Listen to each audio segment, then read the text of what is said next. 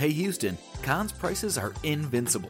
That means prices have been cut low, as in amazingly low, as in won't be beat. In fact, we're backing it up with our low price guarantee. Invincible prices on appliances, furniture, electronics, mattresses, and more. Not invincible enough for you? How about free next day delivery on appliances, TVs, and mattresses? And payment options for everyone, whether you have good credit or building it. Visit Conn's today and find out what invincible feels like. Deck the hall, but it's not like Christmas at all. I remember when you were here and all the fun we had. Hello and welcome to Betty in the Sky with a Suitcase. I'm Betty. I'm a flight attendant for a major airline, and I bring you stories from the airplane, from the pilots who fly those airplanes, and from traveling around the world. Gonna have to excuse my voice on this episode. I uh, have a cold. I've actually been quite sick. I haven't done an episode for a few weeks.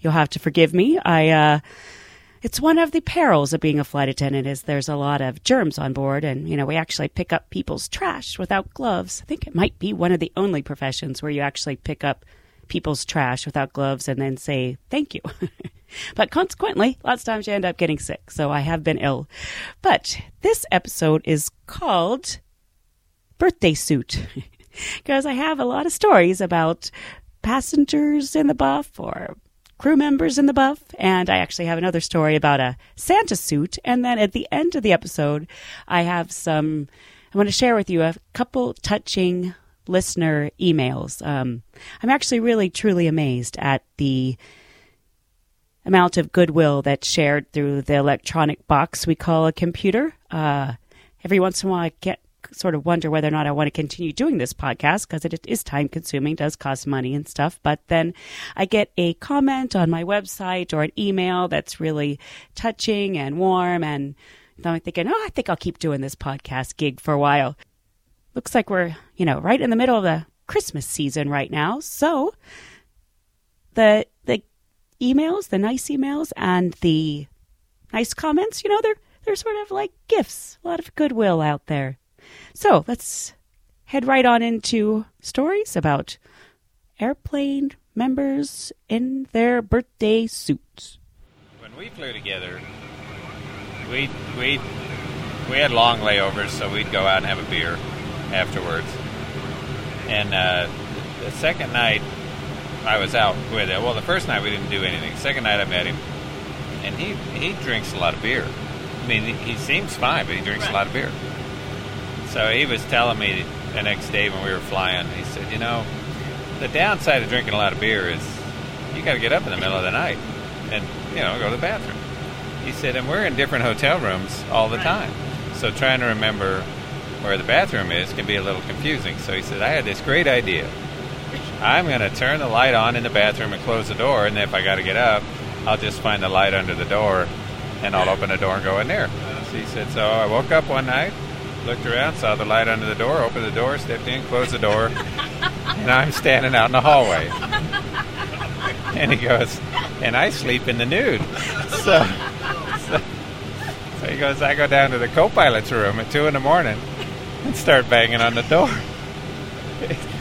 Hey, let me in. And he hears this, I don't think so. he says, come on, it's me. He goes, yeah, I can see that. So he opens the door just enough to hand him a towel. Says, here, put that on.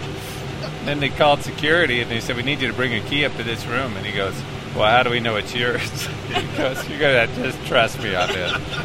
let me in, I'll show you some ID. So, so he let him in. He doesn't do that anymore. baby, please come home.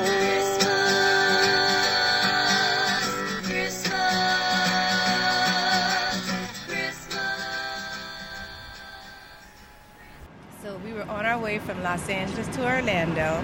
The flight was full, and we saw one empty seat. So we knew somebody had to be in the bathroom. So it was on uh, this airplane, 767. Okay. So we go to the back and we say, "Hello, can you come out?" Nothing. So, "Hola, cómo estás?" Nobody. No, I don't know any other languages. So it's like, "Excuse me, you have to come out." So she wouldn't respond.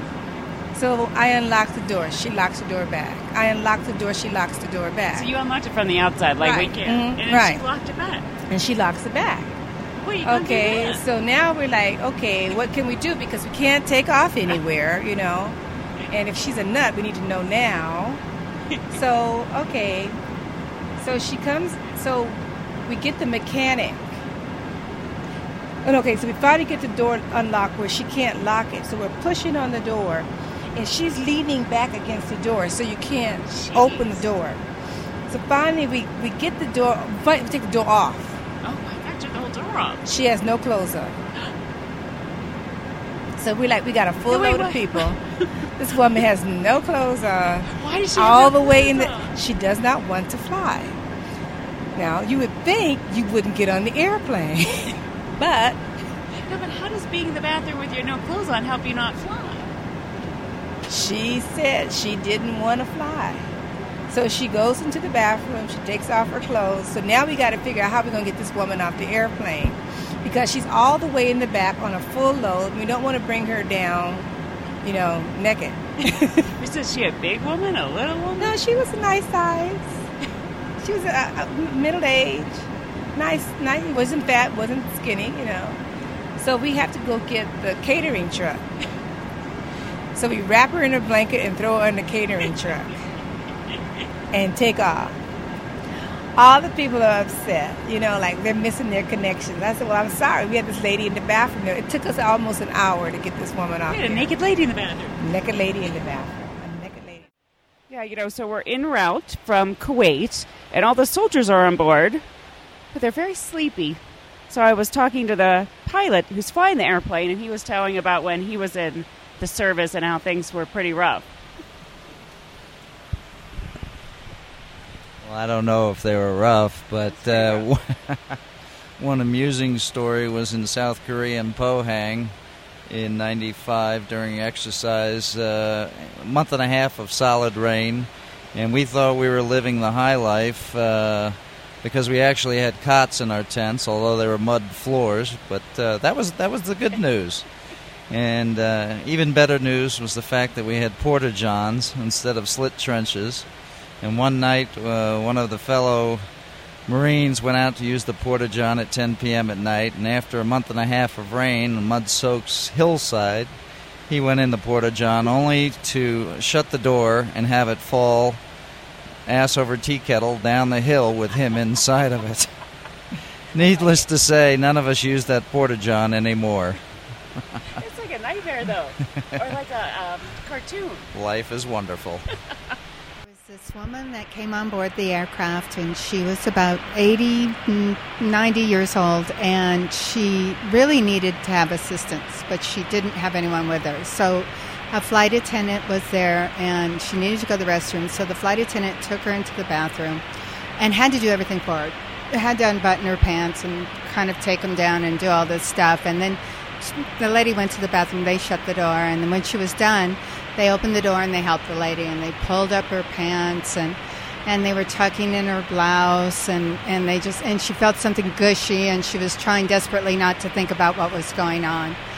So after they got her all ready to leave the bathroom she was kind of hunched over and they said are you okay? Can you walk okay? And she said i'm okay but you stuck my boobs inside my pants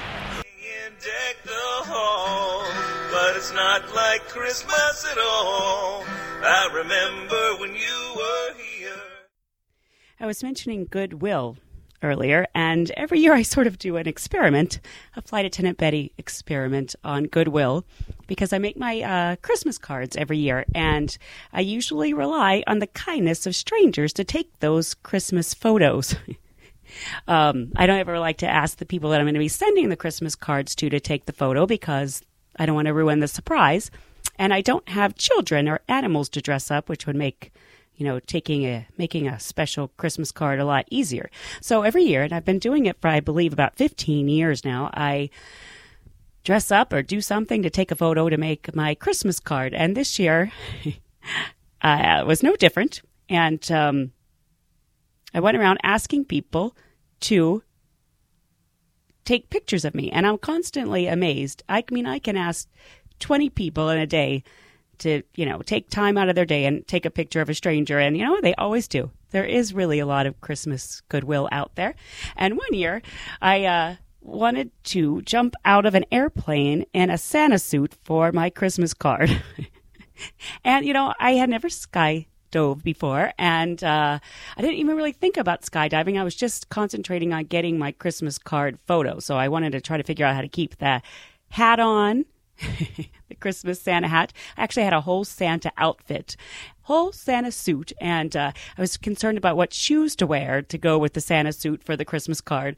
All these inconsequential things, right? You know, silly things. And when I got to the skydiving place, they were like, uh, you really want to skydive, right? You've always wanted to do that. I'm like, oh no, I just want to get my Christmas card photo. They're like, no, but you really want to do this, right? I'm like, oh, you know, I just, I want to get my Christmas card photo.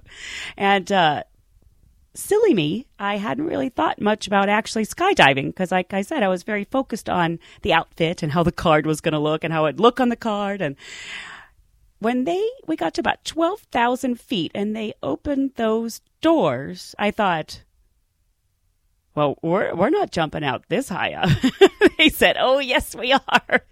And I honestly hadn't really thought about being scared. So silly am I until they opened that door. And if I hadn't been attached, it was a tandem jump. If I hadn't been attached to that other guy, there is no way I would have jumped out of a perfectly good airplane. But it really was a thrill. I have to say, get a high for about three days. And I can understand why those people get addicted to that thrill because, boy, whew, it was much scarier than I thought skydiving. Jumping out of a perfectly good airplane in a Santa suit. But you know, the car did turn out pretty well. Them shine. You should be here with me. Baby, please come home. I had a late night flight one time, and I had Mr. and Mrs. Middle America in their early 80s. so the man came back to the galley and offered me $200 for my underwear. He said he collected underwear from all different professions of women. He had a teacher, a nurse, etc. He still needed a stewardess's underwear. What did his wife think about the underwear? She was okay with it She because I went up and asked her.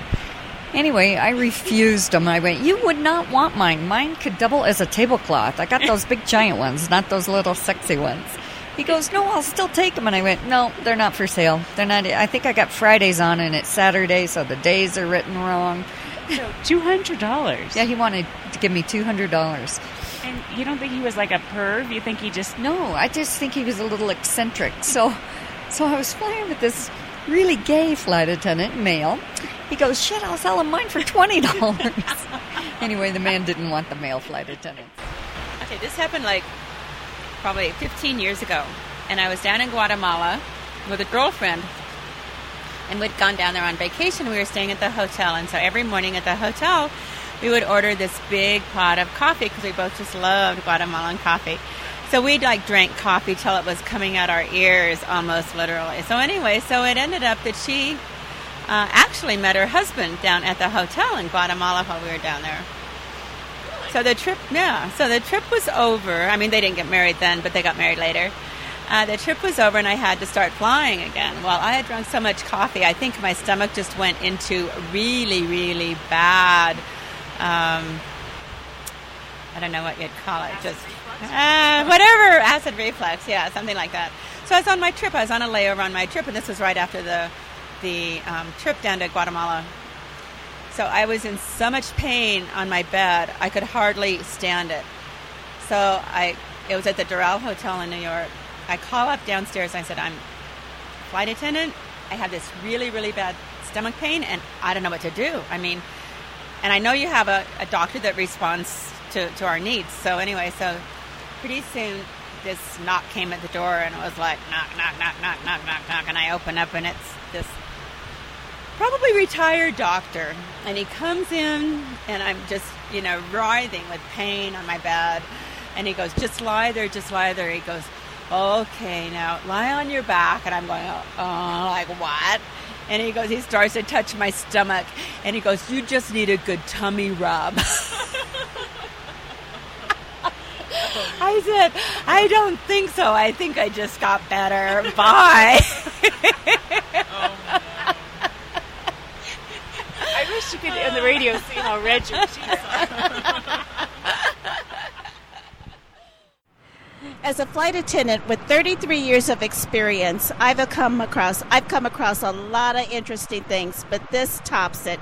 I had this cute young lady get on, and she had like maybe a four-year-old and a newborn. She sits down, and she's very attractive, so she draws attention to almost everybody in first class.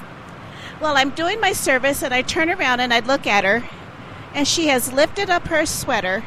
She has pulled both boobies out the four year old has one in her mouth, and the little, I think the baby was five months, he had the other booby in his mouth.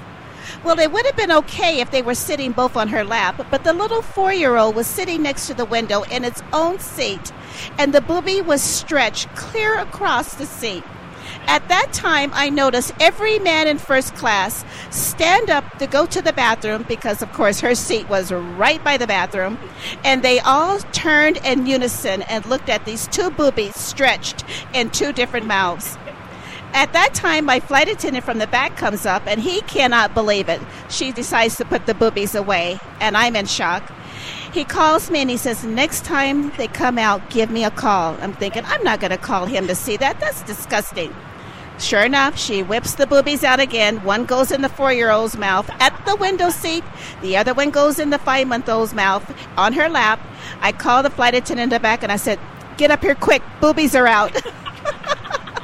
Just at that moment, the captain was calling. I pick up the phone and I'm showing my flight attendant how I did this. And I didn't know the captain was on the other line. And I says, Boobies are out. He says, Excuse me? I turned red. I'm an African American woman, and I believe me, I was red. Just a little story from Cheryl Stanley. It's kind of like who let the boobs out. I get some great letters from listeners and uh, emails, and this one comes from Leeds, England, from a listener named Glenn, and I thought this was especially cute. He wrote that an ex colleague of his quit to become a flight attendant and he was heartbroken when she left because he was secretly in love with her. Luckily, she kept in touch with their group of work friends, and one night she went out dancing with them. He couldn't believe his luck when he found himself slow dancing with her at the end of the night, and she tiptoed up to his ear and whispered the sexiest sounding words for, oh, about three or four minutes in French. And by the time she was finished, his knees were jelly, and he thought his heart was going to burst. And later on, he asked her what she'd said in French, and she explained it was the in flight safety demonstration speech. it's not like Christmas at all. I remember when you were here. Now, this next letter I got from a listener really was like a gift. I had said that I had been to Kuwait um, last month and I was doing some military charters to bring the military to and from Kuwait, and I had been disappointed that I didn't get any stories. I didn't get that much interaction with the guys because we picked them up at midnight and they were tired and they went to sleep. So I got this list, this letter from a listener, and I I have to share it with you because I just thought it was just the best email ever. So he said, uh, I just finished listening to your episode number nine. They were great stories. Sorry about getting a night flight when you were bringing our brothers and sisters home. You may not have gotten many stories to share, but I assure you that they were glad you were there. Maybe I can provide you with a story. I took those flights myself back in 90 for Desert Storm. I was an Army soldier who had his rucksack packed and had just said goodbye to my parents back in our hangar in Fort Hood, Texas. My whole battalion climbed aboard that 747, gear on our back and an M16 on our shoulder. I thought it was funny that all these guns were on board, but I knew it was going to be a safe flight. We were at an aerial MI unit, so many of us were aircraft mechanics, pilots, and flight crew. The crew of that 747 made us feel welcome. They joked with us, made us comfortable, and fed us well for the next 16 hours. As I lay back in my seat and tried to get a nap, a nice flight attendant offered me a small pillow and said, All the comforts of home. We arrived in Saudi Arabia at 2 a.m. in early September. Our unit picked up our gear, formed lines down the aisles, and stepped off. We were told that anything could happen while we were on our way over. We could get attacked on the airfield as we landed. Chemical weapons were a great possibility, and we all clung tightly to our gas masks. I also grabbed that little pillow that the flight attendant gave me and shoved it in my bag. When I stepped through the doors, the heat hit me like I stuck my face in an oven. They were handing out bottles of water on the tarmac, enough to fill all of our pockets. We spent the rest of the night unloading gear and moving our unit to its new home on the side of a newly constructed runway somewhere in the middle of the desert. Another 18 hours found me crawling into a corner near a retaining wall for some much earned rest. I pulled out that little pillow the flight attendant had given me from my rucksack and thought, all the comforts of home. Thanks for looking forward to those flights. Boy, that was just a very moving email, and I thank Glenn and I thank all the military for all they do for us. Well, that's about it for this episode of Betty in the Sky with a Suitcase. I hope that you have a very festive holiday season, whether it's in the buff or not. And I hope you'll join me again next time for Betty in the Sky with a Suitcase. Thanks. Bye. but it's not like Christmas at all. I remember when you were here and all the fun we had that year. Pretty lights on the tree, I'm watching them shine.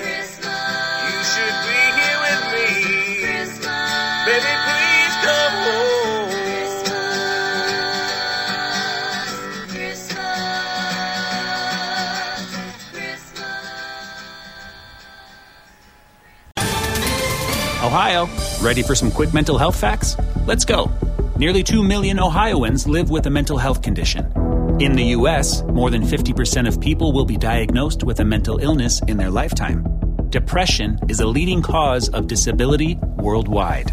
So, why are some of us still stigmatizing people living with a mental health condition when we know all of this? Let's listen to the facts and beat the stigma. Ohio, challenge what you know about mental health at beatthestigma.org.